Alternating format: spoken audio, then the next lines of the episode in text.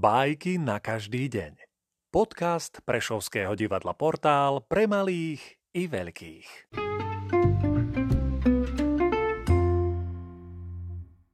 Felix Maria de Samaniego Somár v levej koži V ďalekej dedine žil raz somár, ktorý sa cítil ukrivdený osudom.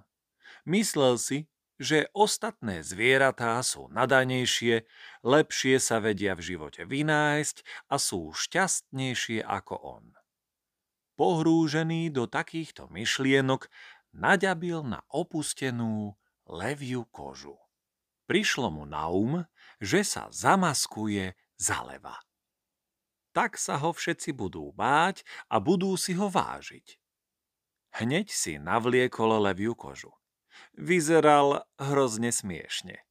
Jemu sa však videlo, že vyzerá skvele.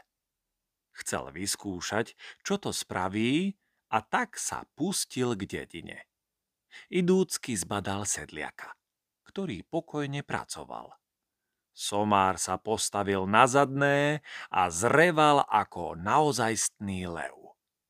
Úbohý sedliak bežal, kam ho oči viedli.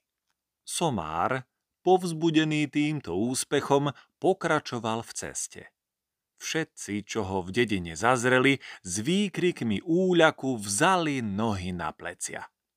Somár nadobudol sebavedomie i úctu. Aspoň si to myslel. Všetko sa odohralo tak, ako si naplánoval. Pre desivý zovňajšok Nikto nemal odvahu mu rozkázať, aby žil a pracoval ako predtým. Posmelený sa pobral k mlinárovi, dobrákovi od kosti, ktorý po celý život statočne pracoval. Pred dverami nahlas zreval, aby ho postrašil. Mlinár vyšiel pred dom a pozerá, aké čudo to pred ním stojí. Uvedomil si, že lev predsa nemôže mať somárske uši. Zodvihol palicu a skríkol. Nepíš sa cudzím perím. Potom stiahol zo somára falošnú kožu a zahnal ho do stajne. Za cenu niekoľkých syniek somár pochopil, že je nerozumné robiť sa niečím, čím nie si a úctu si nemožno zaslúžiť tým, ak sa píšiš cudzím perím. thank you